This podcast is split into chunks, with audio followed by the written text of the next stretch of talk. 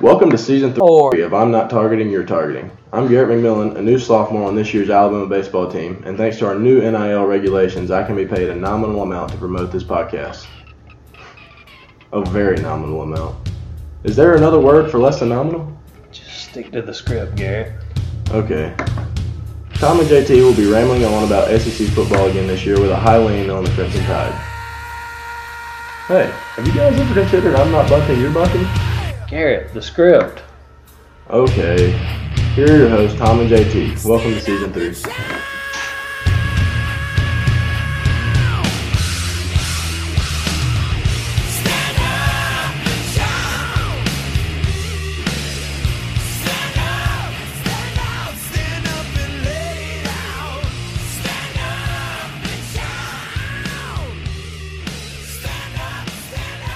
Welcome in everybody to the latest episode of I'm Not Targeting, You're Targeting.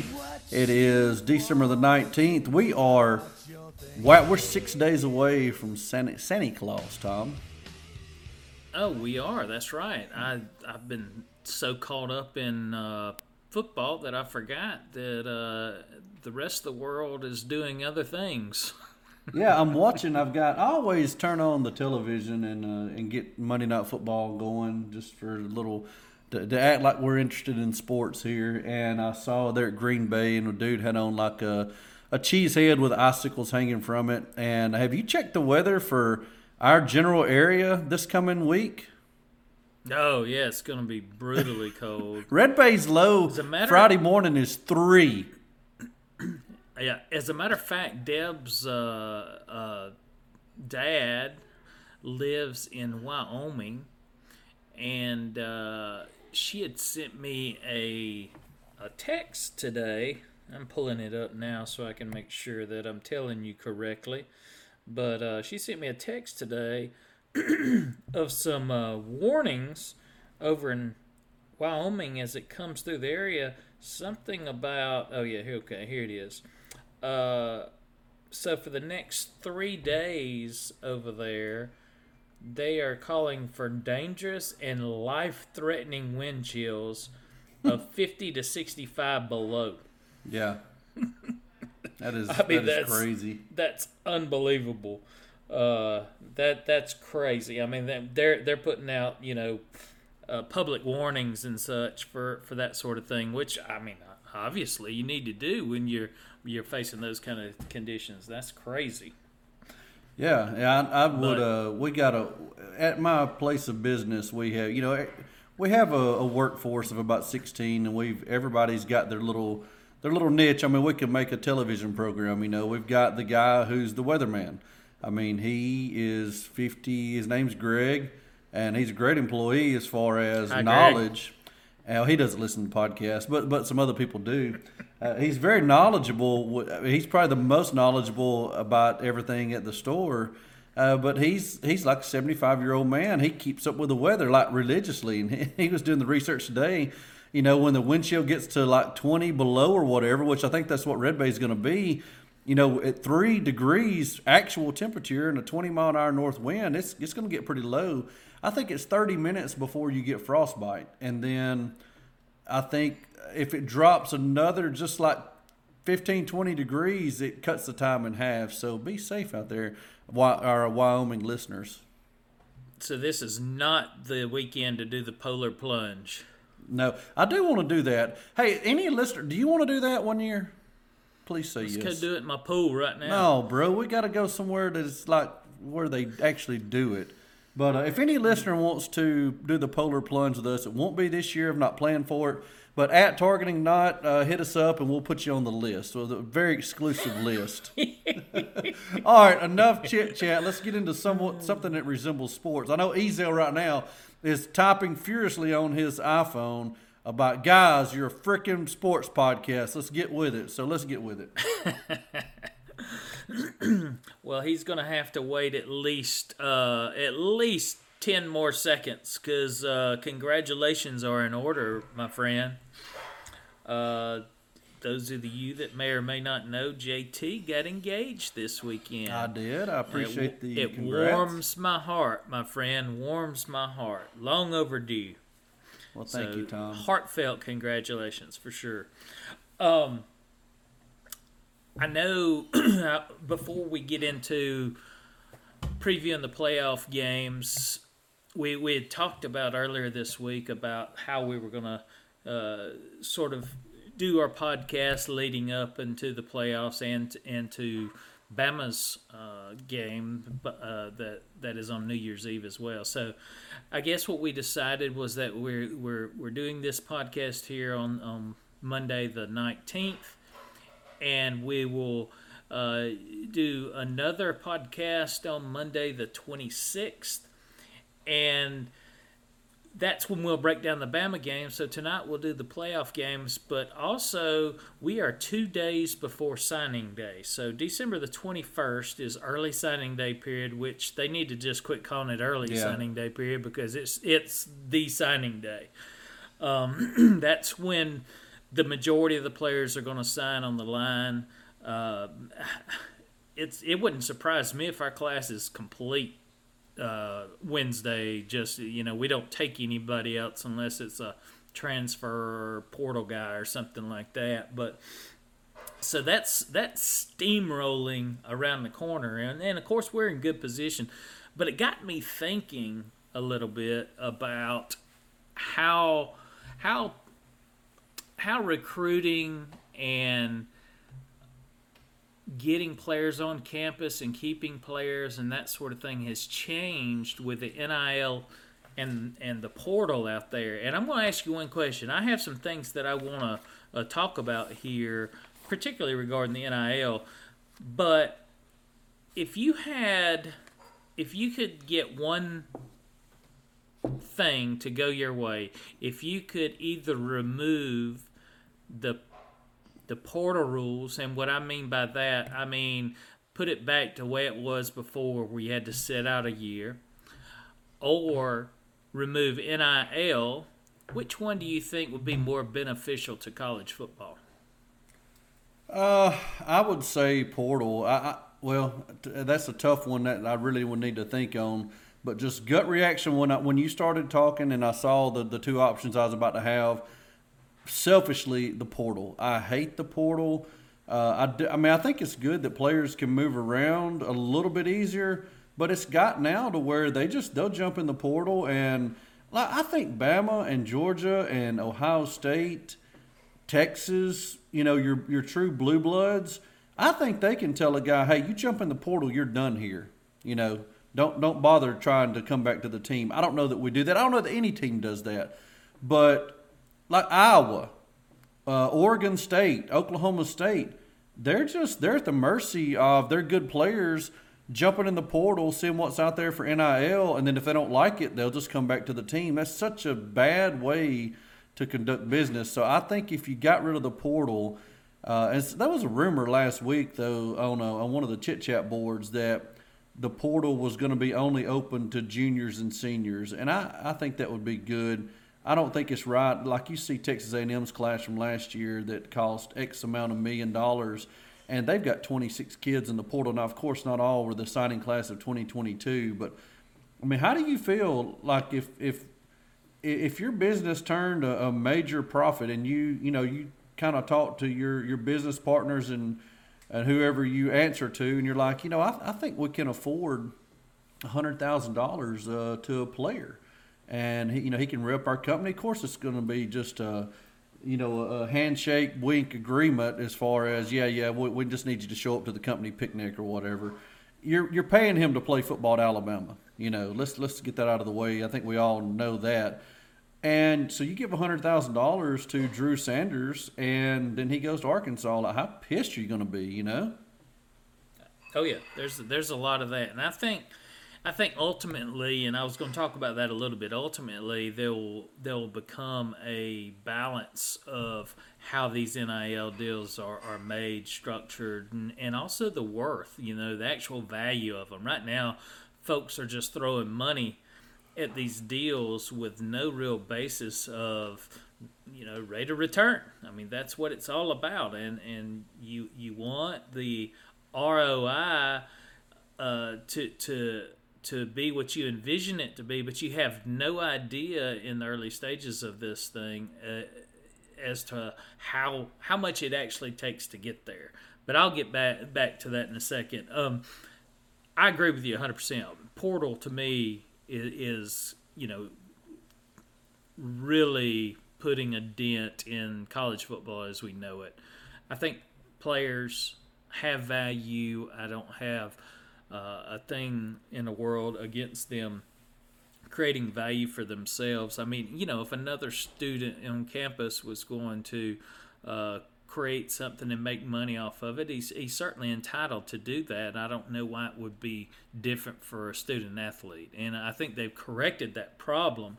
But the portal just raises so many bad bad scenarios. You know, like we talked about last week about coaches taking other jobs and then gutting a roster and bringing them with them. You know, and and you you've got Deion bringing the the number one recruit. How how important was that number one recruit in the country to Jackson State? You know, I mean, those guys just were were in love with this guy, and it's it was a big feather in their cap to get him on campus and get him playing and that sort of thing. And and one year, coach is gone and players leaving with him. Yeah.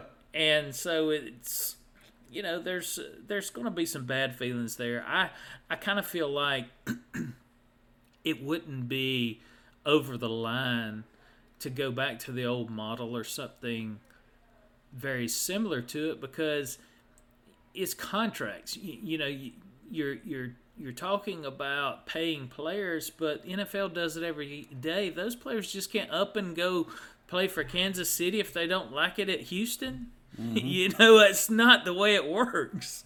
Uh, so I, I think from that perspective, I, the portal needs a lot more work than the NIL. I think the NIL will kind of self level itself. But uh, one of the things I started looking at, and I, I tried to find more information than I could, was on these collectives. Have you have you looked into those at all? Do you do you, do you know much about them? I, I don't. Um, I mean, a collective. I no, I don't. I, I know how. I think I know how Bama uses ours. Um, that we pay everybody equally, then whatever they get on their own uh, is, is theirs to keep. Like Bryce Young obviously makes more than Neilon Hibbett, but I, I, other than that, I don't know. If you've done a lot of research, I'd like you to drop that knowledge on me, sir. Well, I've, I've done as much research as I could in a short amount of time with the limited resources I have. But what I've discovered is that collectives exist not only at Alabama but in other places with a, w- without any guidelines set up by NCAA schools or whatnot. And and technically, collectives are supposed to be separate from the school it's, itself. Um, you know, because schools, universities, particularly uh, public universities like Alabama, are not allowed to pay the players. You, you know, they're they're not allowed to do that. They're they're they're allowed to help players navigate some of those processes, but but there's there's supposed to be sort of a clear um, a clear separation between uh, the the entity that is a collective and the university. And so, with that being said, there's more than one collective for Alabama, multiple collectives, and I don't know exactly how many of those may be. And they are free to operate however they say see fit because uh, you know that's just they've they've created that entity. And if you're a booster or a uh, you know it's hard to call somebody a booster that's what they are but if they're contributing $10 a month to a collective let's say because that's a lot of them are structured that way to take small donations from large amounts of people and just have a, a mo- monthly contribution per se and you you want them to be transparent because you don't want them taking 50% off the top for quote unquote administrative expenses um, you know you want them to be transparent on how that money is spent now like saban had mentioned the university or and or the team, however they do that, has a direct relationship with with a collective. I think, and I'm not entirely sure because I couldn't get this uh, information out. I think it's the High Tide Traditions uh, Collective. I think there's also a Tuscaloosa NIL club. I know that's another one, and I think that High Tide Traditions is the most popular collective there is, and I think that's the one where you know they they have gotten, I guess, uh, an agreement together where they they pay the same to every player on the team. Now that that's all not public knowledge or or uh, public records or whatnot, so it's hard to tell that if that exactly works that way. But that Saban has alluded to that. But some of these NILs, outside of that one, even for our university or others, some of them don't actually contribute money to entire teams. Rather, players actually join those particular collectives. Like they will solicit players to be part of their collective and as part of their collective they will market those players to the people that are contributing it to you know to to that money you know they'll they'll have autograph sessions or interviews or or you know for high donors for businesses you know they may get some marketing out of it and so that those types of collectives won't actually have every player on the team getting money from them. It would just only be the select ones that they've invited and actually accepted to join the collective. So I thought that was interesting. And and you can see where this goes if if some collectives are very selective, then it's it's absolutely unbalanced in the program. And I think you have seen some of that or heard some of those rumors flying around in different places about the imbalance in the locker room and that sort of thing. And I know Saban's worried about that, and that's why he's he's trying to create some kind of equality in the locker room to overcome that. Um, but you know, it is what it is. Um, you know, Ryan Day with Ohio State. Hey, a couple months ago, I think they were asking him about recruiting and, and rosters and NIL and all, and he mentioned that he thought it would take about $13 million a year to keep their rosters intact. I think that's the terminology mm-hmm. he used. So so basically not necessarily even trying to get premier players or whatever just for a whole entire roster, a competitive roster is what he's saying. He's estimating it's going to take 13 million dollars a year to do. Now, the collectives at Alabama, even at Texas A&M. Now, Texas A&M's collective, based on Texas state laws, had to disclose uh, what they brought in last year and distributed. And this is, I guess, their most popular one too. And it was about $4 million. And so they didn't share how that was distributed, but I I guess the point being is I think these collectives are getting players in the door, but that is not their main sources of income. Yeah, these players are picking up sponsorship deals, marketing deals, that sort of thing outside of these guys to make the really big money. And I'm just talking about mainly the premier players, your Bryce Youngs, your Will Andersons, um, you know, even Kool Aid McKinstry, he, he has the uh, deal with Kool Aid. Yeah. yes. Uh, so I mean, I think there's there's some stuff there, but you know, it's just um, it, it's just it's it's sort of the wild wild west how all these things are operating, and it's hard to nail them down. Um, I read an article in Athletic here just maybe a week or so ago. They were claiming there's a 2023 recruit that is demanding, or actually not only demanding, but getting $8 million to sign with a school. One, one recruit, 8 million. Yeah, it's, I'm a, I'm a um, lever from uh, California signing with Tennessee. Is, is that is that who that is? I'm quite sure it is. Yeah, I've always I've heard eight million for him, and he's you know he's yeah. already on campus, and somehow he can play the bowl game. Is uh, if I read that right? I don't. I didn't know that was possible, but yeah, Hmm. he was doing. He was. Of course, you can practice. We've got some. We've got some kids joining Bama's team uh, tomorrow or Wednesday to start bowl practice, but they can't play. I don't know what the loophole is for him to play, and I don't think ours can play. That's always now. It used to be the running joke on the the message boards because some idiot would be like. Hey, you think uh, you think so and so recruit could help us in the national title game? We're like they can't play, but apparently uh, Iamaleava can play. I think that's how you pronounce his name. That's So interesting. I, I don't know. Well, I don't you know, know- if ours can or not. I was thinking of a couple of sort of underhanded things that could come out of this. They were interviewing uh, Mack Brown, I think today or yesterday, and he was suggesting, you know, several schools that were reaching out to uh, your personal favorite Drake Maye, trying to get him in the portal uh, to to try to recruit him to other universities. And of course, that technically is illegal by the NCAA that you cannot recruit a player who's not actively in the portal. But does that mean High Tide Traditions, who has no university affiliation, can't go talking to Drake Maye?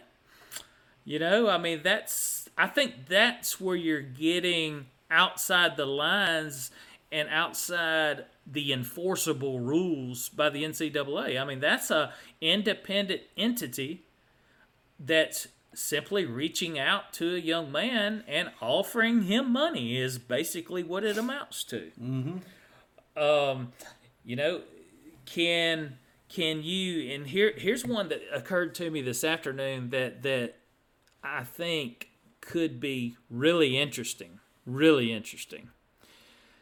Let's say you know, in years past, all this time, everybody's going, well, you know, hey, we got 25, you know, scholarships available for recruiting cycle. You know, I'm thinking we're going to fill them all.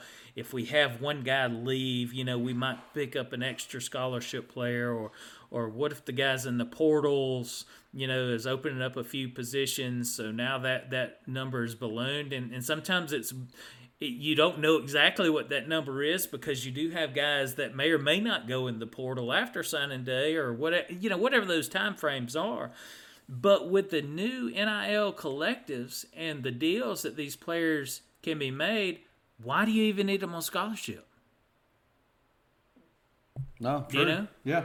hey hey hey guy I know you're a five star player but we're absolutely full but we want you but huh, you know with the five million dollar deal we're fixing to offer you you'll just have to actually cut a check for your own uh, tuition Yeah, and yeah. you'll be technically a walk on uh, what what's what's the problem with that you Well, know I mean there scholarships some- are going There away were some rules. There there are rules in place that limit that because if you're being recruited, uh, you couldn't you couldn't do that. You couldn't just walk. on Like if uh, I'm trying to think of of um, like if Elon Musk had a kid, obviously Elon could pay anywhere in the country, and um, he's like, hey, my, you know, and, and Elon's kid's a five star quarterback, and he's like, well, I'm just going to pay his way for. Uh, there's some loophole that was closed that you couldn't do that, but now I don't know. Maybe you could. Right. I think what you're going to find is these deals that are being structured from this point forward, and, and Texas A&M probably learned a lot of lessons last year with all the money they threw out there. I think you're probably going to start finding escalating um, deals. You know, hey, we're going to pay you two hundred thousand the first year, but as long as you don't get in the portal your second year, you that's going to jump to four hundred, and then it's going to go to eight hundred or or whatever it is. Incentives to keep you there. yeah. Um, I think you'll probably start seeing a lot less opt outs in bowl games. You know, if you have sort of bonuses for the players. Hey, you, know, yeah, you can opt out, but if you play in this bowl game, it's worth an extra twenty five thousand bucks or or whatever it is. It'll Yeah, be more yeah. incentivized, kind of like the NFL does. Maybe there will be because collectives can do anything. You know, hey, hey, hey, bud, if you come in here and have an eight hundred yard receiving year, we're going to give you a bonus Yeah. uh, what whatever it is. I think I think the I think the door is wide open, and eventually it'll find its sort of medium, like I'm talking about, because who knows whether it's worth it to to spend all this money, particularly if you don't get a return. I mean, the the Texas A&M boosters have to be absolutely livid. Yeah. If they literally spent the money they did last year. And now they have 26 players. That's what the number I heard. 26 players in the portal. And a lot of that class in there. That was just an absolute burning of cash. They didn't even make a bowl this year. No. I mean that's that's Terrible. crazy. Yeah. The only bad sign so far for Alabama, and, and this is pure speculation, if uh, if we're spending a lot of money on collectives, NIL, whatever the case may be, is that money being taken away from other things, most specifically a new basketball arena? You know, that thing's been on the books for a while as far as uh, design and looking for location and that sort of thing, but I don't know whether or not the actual funding of that project will be affected when people would rather funnel their booster money specifically to pick up players rather than improve facilities. Yeah, I mean it's it's you know Alabama's not the richest state, and that we we don't have the richest alumni. So I'm I'm sure that some people that used to donate to Cause A is is now donating to the collective to get players. You know what what if I had the money to do it? What do you think I would do? Um, I, uh, I'm not charging, you're charging, or I'm not targeting, you're targeting. Where would my money go? we all know. I'm, I'm I don't. I I've don't said think it a number of times. if. I won mega mega millions, which we're going to play tomorrow, Tom, it's up to four hundred over four hundred million. So you know we don't play unless it gets. I'm feeling good about it. you know, if I won 250 300 million dollars uh, after taxes, you know, I, I would go to Coach Saban. I would say, Coach, I don't have to have sideline passes. I don't have to have practice passes. I'm not going to be in your business. Yeah, I'd like to get on the sideline maybe once a year, and I, I'll I'll go through the proper channels to get a box. But I want you to tell me. I want you to give me a dollar amount. What is it going to cost for us to never lose to Auburn again? Like that's that's all. That's the only access I want. I don't want to ever lose to Auburn again. Na- you know what do you need? Tell me what you need, and, and it's yours within reason, of course. So, uh, uh, yeah, it's it's. I, I hate I hate the NIL. I hate the portal. I think the portal could easily be remedied if they say, "Hey, you get one- your first transfer is free, no questions asked. If you want to sign, because right now you can sign with Alabama Wednesday."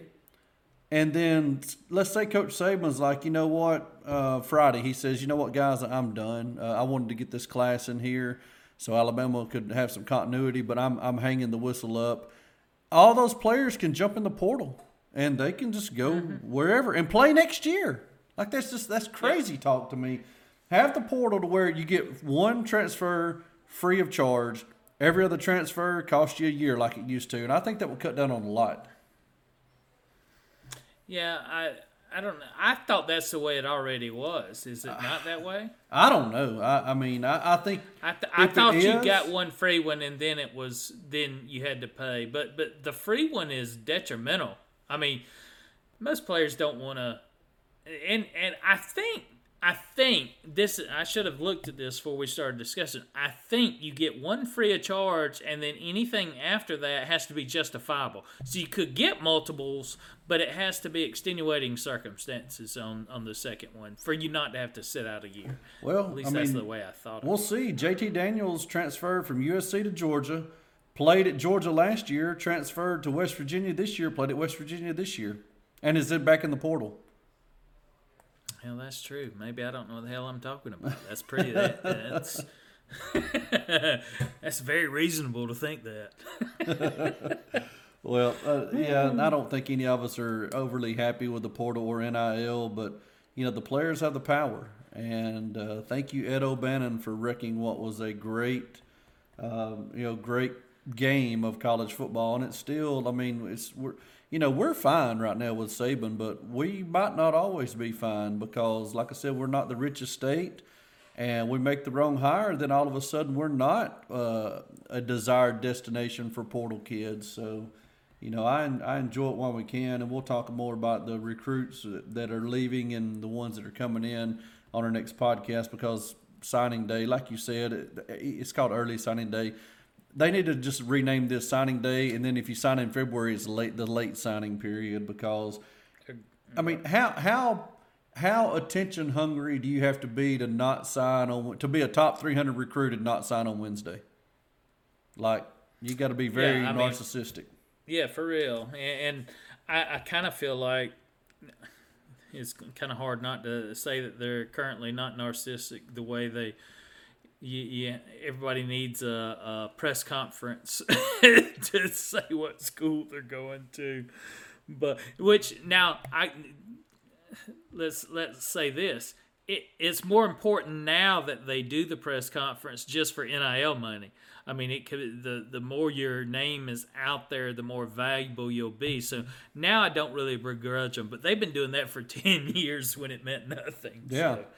And you know, like like somebody pointed out on the, I think you're going to see a lot less disrespect. You know how they used to pick up a cap and they throw it, you know, throw it down and or whatever. I think you're going to see a lot less disrespect. You know, if you've got Tennessee, Alabama, and Georgia caps on the table, I think you're just going to pick one up and put it on because who knows, you might be at one of the other two schools the following year because you don't like your situation and you jumped in the portal and you know Bama wanted you or Tennessee wanted you. So uh, maybe it's making them a little bit more humble in their college selections, but that's probably the only place that's making them humble.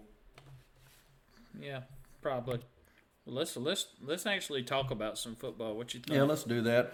All right, so like Tom said, I mean, I got to thinking, uh, you know, I guess late last week that man, we've got. Uh, I'm going out of town, and then about the day I get back, Tom's going out of town the next day. So I'm like, well, I guess we need to cover uh, the the Sugar Bowl and the playoff games. We always do. So um, we've got two more podcasts before we wrap up the end of the year, and uh, which we'll have another one after the national. We'll have one after the Sugar Bowl, and after the national title game, it might be one, it might be two before we get into I'm not charging, you're charging. Oh, oh did I say I said the silent part out loud?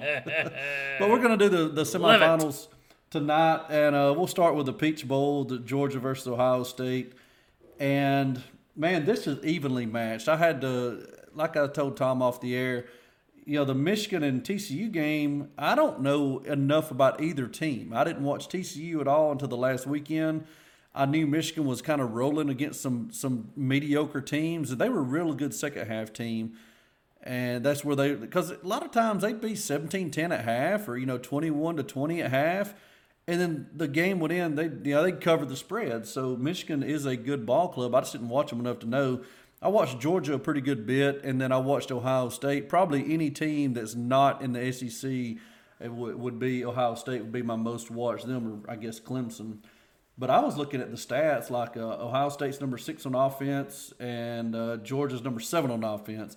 Defensively, Georgia's number eight overall and Ohio State is number 12. So uh, I think those numbers, that's the numbers I came up with. So it's, it's going to be an even match. Uh, you know, you got two good quarterbacks. You know, Stetson Bennett really grew into the quarterback position. You remember, he played against Bama in 2020, the COVID year at Tuscaloosa, had the lead at half and then we made him look silly. You know, I think he threw a pick or two against us in Tuscaloosa. And then, of course, Florida made the SEC championship game that year, so we didn't play him again. So then last year, he makes the SEC championship game again.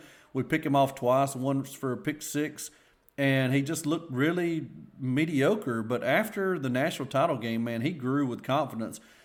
And and that's what we've talked about after when the playoff teams were announced is you know, if you're Georgia, you got to be furious because I think there's really only one team that can beat Georgia, maybe two. I mean, the Michigan would have an outside shot, I guess, but there's one team that could realistically beat Georgia, and they got to play them in the semifinals. And and because the committee didn't have the guts to do the right thing and put TCU at four, so the a lot of the a lot of the scoring offense, scoring defense, they match up pretty evenly, but I, I tell you what, I am going to go with Ohio State in this game. Um, I think C.J. Stroud has that four touchdown game in him. You got Marvin Harrison Jr. You got Ibuka, Egbuka. Can't really know how to pronounce his name. I just really think every time that a team is being touted as one of the best ever, it happened to Bama in um, in 2018. I mean, I really feel like if we'd beat Clemson in Santa Clara, that we would have been considered the best team ever, uh, up there with the 2001 Miami Hurricanes.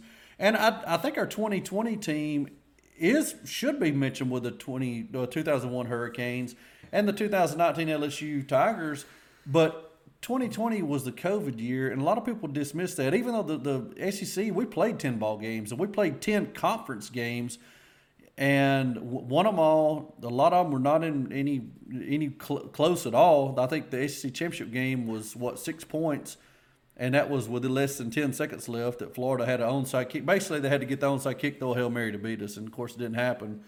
So I just think that, that the pressure is going to get to Georgia, and I think Ohio State feels that they know they got lucky to get in this game after the egg they laid at home versus Michigan. Defensively, JTT, the defensive end for Ohio State, I look for him to have a big game. I know Brock Bowers is tough. I know uh, what is it, Washington, the tall tight end. They've got number zero. That's a kid who's probably most improved in my opinion. He was just kind of a big guy Used him at blocking last year. He did catch a touchdown against us in the, the SEC championship game, but he was not a an integral part of the passing attack, and he is this year. And he's like 6'7", 270, 280, whatever. I mean, he's a nightmare of a matchup. But I think that Ohio State does enough. Uh, I look for them to maybe get that crucial turnover. They got to win the turnover battle, and they've got to sack Stetson a couple of times, more so than C.J. Stroud gets sacked. But I'm going to go with Ohio State to win this one in a close one. Yeah, you, you said a lot there. Reminded me of Forrest Gump. Um, so I have harped on Georgia's lack of playing defensive teams all year. And now that we have a complete season of games played and stats recorded, I was able to kind of go in there and kind of delve into it a little bit. So, Georgia, who is currently the eighth best defense in the country, they have played two defenses in the top 30. Number 18, Kentucky, who they beat 16 to 6, and number 30, Missouri, who they beat 26 to 22. Those are their two two lowest out offensive outputs of the season. You know, they, they were losing that Missouri game all the way up until the last minute of the game. Bennett in the Missouri game was 24 of 43 passing with no touchdowns, no interceptions. It did have 312 yards, but he threw it 43 times. And Kentucky it was sort of the opposite. He was 13 for 19 passing, but he only had 116 yards, zero touchdowns, one interception. So he's thrown no touchdown passes against the only two teams that he's played that are in the top 30 in defense. And they in those two games, they've basically averaged 20 points of offensive output. They, you're not going to beat Ohio State with 20 points of offense. I don't that, think that's so. not going to happen. Um, Ohio State checks in as the number 12 defense in the country. So, statistically, this will be the toughest defense they've played all year by far. And when you look at Ohio State and the teams they've played, because one of the things that you're that that you're hanging your hat on if you're Georgia is that our defense is so tough that we can pretty much shut down anybody. I mean, that's what they're going to hang their hat on. So, Ohio State, over the course of this season, has played one, two, three, four, five teams currently in the top 22 of total defense. Michigan, Iowa, Wisconsin, Penn State, Notre Dame. The, all all five of those teams are all in the top 22. And of course, they did lose to Michigan in that game. That that that was a one score game with six minutes to go, and and you know got away from them late. But Uh, that that was their loss. Uh, when they played the fourth team in the country in total defense, they beat them 54 to 10.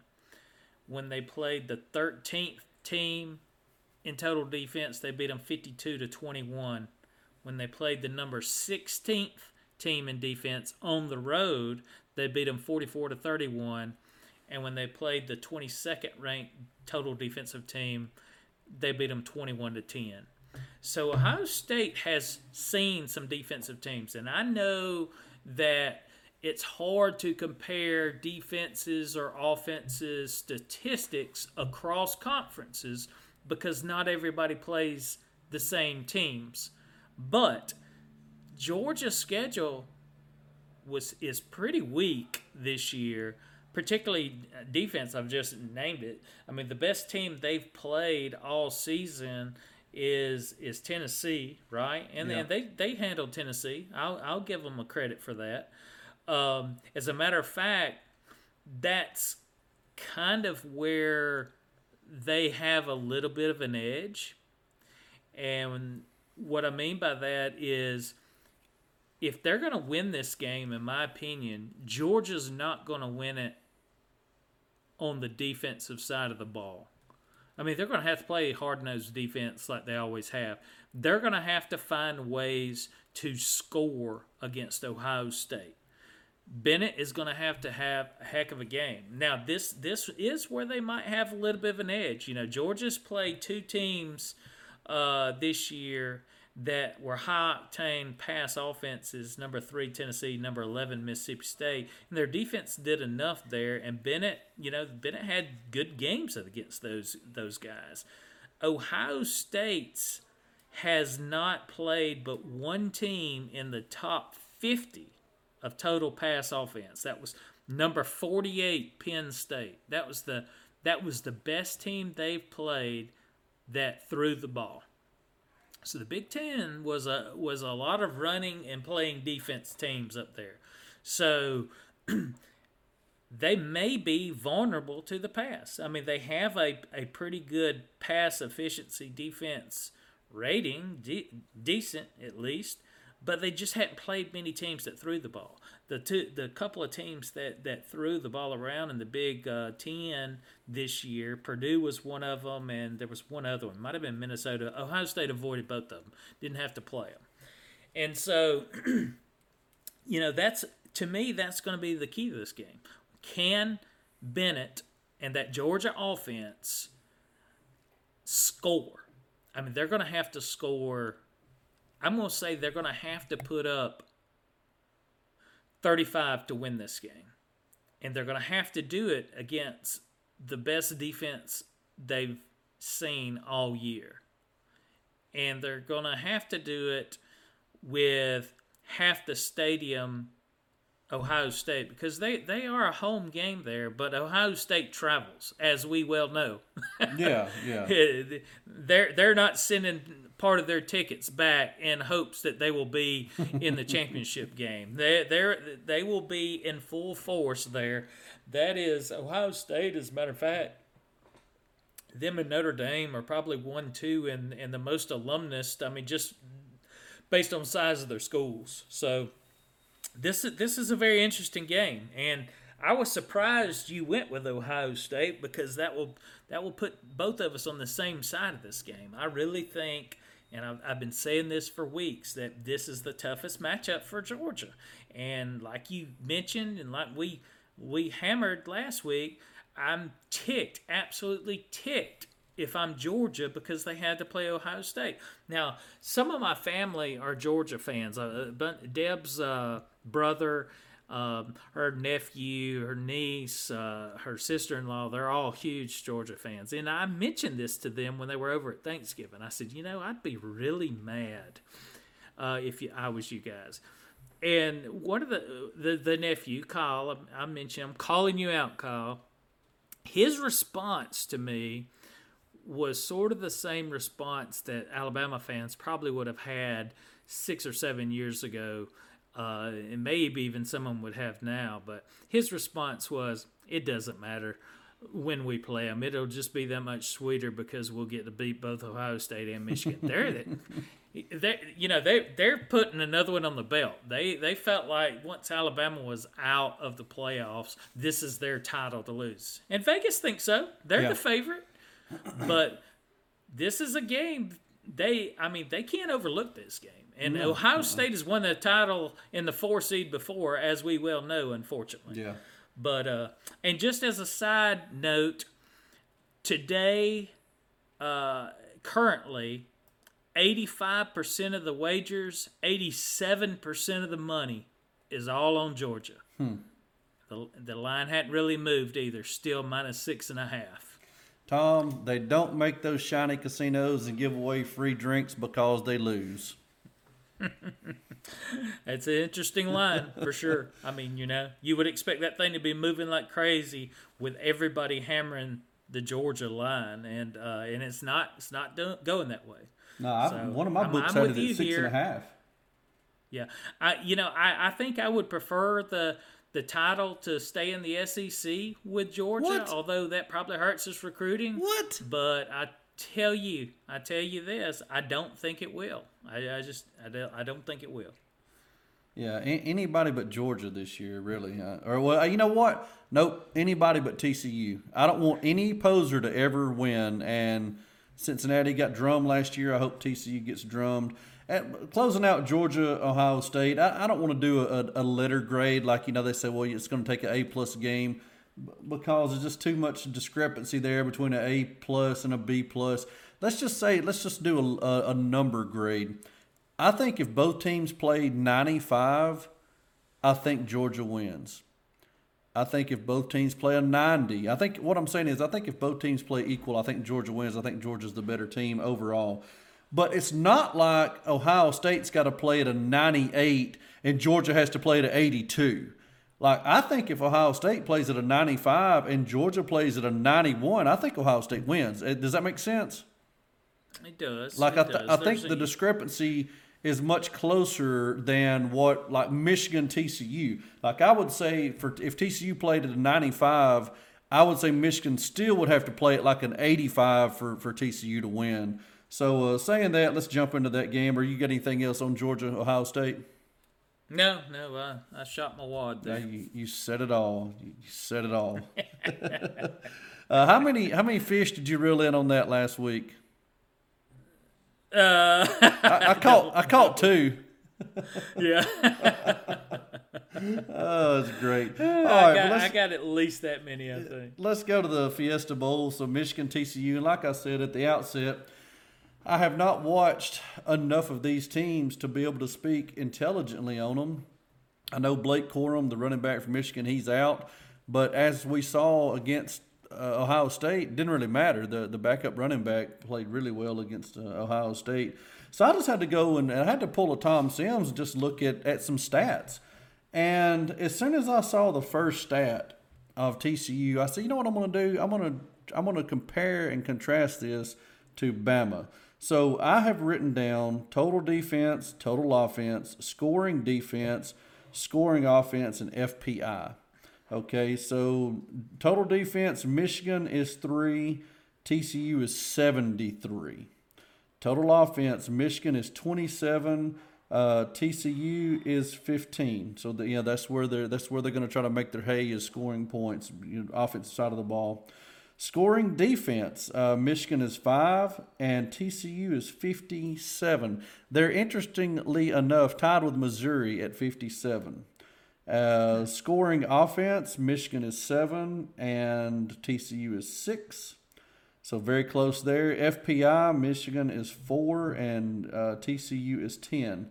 Now, here's the very frustrating part Alabama has a better ranking in every one of those categories that when I compared them to TCU. Total defense, Bama is 15, where TCU was 73. Total offense, very close, 15 to 13. Bama's the lower, the, the higher rank, the lower the number, of course, the better, of course. So we're two notches higher. Scoring defense, they're 57, we're nine. And scoring offense, they're six, we're four. FPI, they are 10, we are two. So, like we said, the week it happened, like we said last week when Nealon was on, they put the four most deserving teams in. They didn't put the four best teams in, and I hope that Michigan just runs roughshod over them, and I, I think they will. Yeah, and I have sort of similar breakdowns, and and basically, uh, you know, the TCU defense ranked seventy three. I, I concur with that. By the way, I concur. Uh, their seventy three ranked defense has faced the following three rushing offenses. Number 13 oklahoma. Number 16 kansas state. Number 27 texas. I know for a fact that oklahoma and kansas state are ranked fairly high in rushing offenses due to running quarterbacks um, you know that's not a, a downhill running teams those those those are quarterbacks that can escape, get outside the pocket, and those are valuable, but they are not traditional running schools like Michigan is. Now, even with those rankings of the offenses they face that can run the ball, they're still only 73rd in total defense. So, you know, those guys are not highly ranked or not prolific with downhill running, but they're still putting up a bunch of yards versus TCU's defense. And Michigan's Michigan's offense, I mean, we saw it in in full display against Ohio State. And believe it or not, Michigan played three other teams. Ohio, uh, let's put it this way: Ohio State's rush defense was 23rd in the country this year. That's pretty good. Particularly in a in a conference that we just discussed likes to run the ball and play defense. So they were 23rd. But Michigan's offense also faced the number 8, the number 13 and the number 14 rush defense in the country. And they still were effective and won those games. So I feel like Michigan's running game is going to have an absolute field day against TCU. I mean, they're going to get up there and they're going to try to overpower them. And I don't think they will have much difficulty in doing that. The key for Michigan is going to be not turning the ball over and not being silly with it. You know, don't get cute. You don't get cute in a game like this. You don't you don't go into this game going we have every advantage in the run game, so they are expecting runs, so we're going to come out and throw it the first eight plays on a script. That's the kind of stupid stuff that'll keep another team in it. Like Bill O'Brien um, will do that. Challenge yeah, exactly. accepted. That's right. So you you get up there and you play the game you know how to play, and you'll have plenty of fire firepower for a team like TCU. Uh, TCU, on the other hand, you know, Max Duggan is he's to have to create plays, both with his legs, his arms. He's he's to have to be the the do it all person for TCU, and he's going to have to figure out ways to score a bunch versus Michigan because their their defense is not going to shut Michigan down. They're just not. They've they've given up points and yards to every team they played in the country this year, and Michigan is a notch above those teams, several notches. So they're not going to stop them. Duggan's going to have to find ways to score, and they might can, but Michigan is seasoned. I mean, if you would say is Michigan's offense or defense their their premier um, you know side of the ball, I don't I don't even have to wait for your answer. Everybody knows it's their defense. And so that's that's going to be the key to me is Michigan not doing anything cute, and TCU's Duggan having the the, the game of his life uh, to to try to keep them in it. And just like I broke down the the uh, betting stats in the Peach Bowl, these are much more reasonable in the Fiesta Bowl. Only 57% of the total bets are on Michigan, and only 65% of the money but that line has inched up a little, seven and a half to 8 mm-hmm. uh, depending on where you're at there.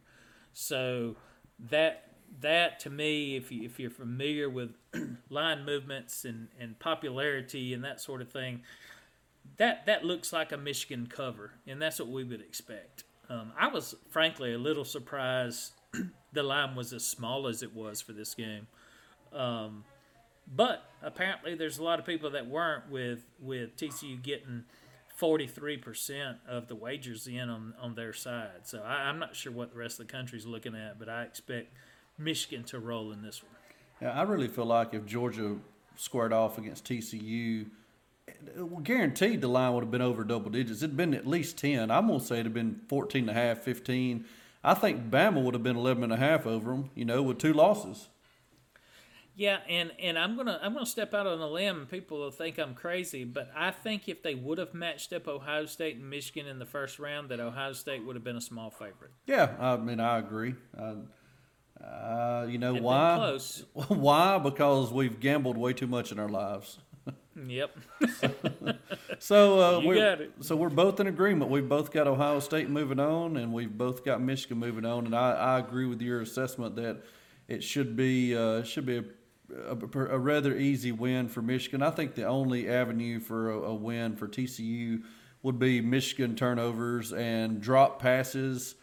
You know, sometimes not even the turnovers, like a drop pass. I think of Bama's drop passes this year you know, one immediately comes to mind at Tennessee when Gibbs dropped the ball, and yep. and and then we dropped the Ja'Corey Brooks dropped the pass on the sideline. Granted, it was a tough catch, but like we have said, you're not playing at Troy, you're not playing at UNA, you're playing at the University of Alabama. You're playing SEC ball. It's time to catch balls. Uh, you know, there there's two games that we might have won in regulation if with with just two two catches, two receptions.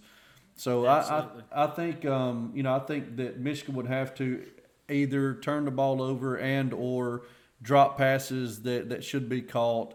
Uh, but they, they should handle TCU, and, and that would get us to uh, the game final, which would be one of the most watched ever because, you know, whether you love them or hate them, Michigan, Ohio State moves the needle. It does. It does. You, you'll have that contingent that refuses to watch a, a rematch because they've already seen it before. yeah, it makes as much sense. Circa LSU, Alabama. That makes as much sense as a soccer bat. Say, speaking of soccer, congrats to Argentina winning the World yeah, Cup. Yeah, Messi got him a title there, yeah. World Cup. I think that was his first one. Right? I think so. Quickly, in our lifetime, considering that we let's just say we we click along for another thirty years, that'd put us both. That would put you at eighty, put me at seventy eight does America ever win a World Cup in the next 30 years? No. Uh, you're probably right. I think we've got a. Uh, Eli is really big into watching the soccer, and he talked to some knowledgeable soccer fans at B Dubs or somewhere. Um, like I think they were foreigners, and uh, they were they were talking about how America is. I think we might have had the youngest team in the in the World Cup. So you know, we should have in four years the virtually the team should be intact again. So maybe we can get better. But yeah, yeah you know, we're we're more competitive, and I agree that we improve as a country. Uh, as as far as the quality of our play, the problem is is our best athletes play football and basketball, not soccer. Yeah. And across the world, their best athletes play soccer. Yeah, for and, sure. And that's just a fact. I mean, there's you know, if if our best athletes played soccer, we would be very competitive uh, nationally. I mean, nationally. Of course, we'd be competitive nationally, but uh, across the globe, you know, we, we would have the types of teams that could win and could be favorites in these types of tournaments. I mean, we have the population to do it. We just don't have the number of players who enjoy the game or prefer the game over football, basketball, even baseball, and, and, I'm one of those. I mean, soccer definitely is is not my preferred sport, but I enjoy watching it. Uh, and I wish we were more competitive, but I don't wish we were more competitive by sacrificing players off Alabama's football. Team. No, no, no, for sure. Uh, are you going to go to the World Cup in four years when it's uh, hosted in the states? Yeah, we'll see if they're oh. competitive or not. Yeah, we'll, uh, I'm I'm definitely going. You can you can ride with me. Uh, Las Vegas is actually going to be a host site, I think, so it might change your tune. But uh, well, hey, we can do that in a polar plunge up there. Hey, that'll work. All right, so uh, that wraps us up, and uh, what, what, by the next time we talk to you guys, uh, National Signing Day will have come and gone, and Santa Claus will have come and gone. So uh, you know, excited about that, and we'll break down the sign our signing class and uh, the Sugar Bowl coming up next uh, next week. So, Tom, as always, if you're going to hate Auburn, you have to hate early and hate often. Roll Tide. Roll Tide. Take it easy, guys.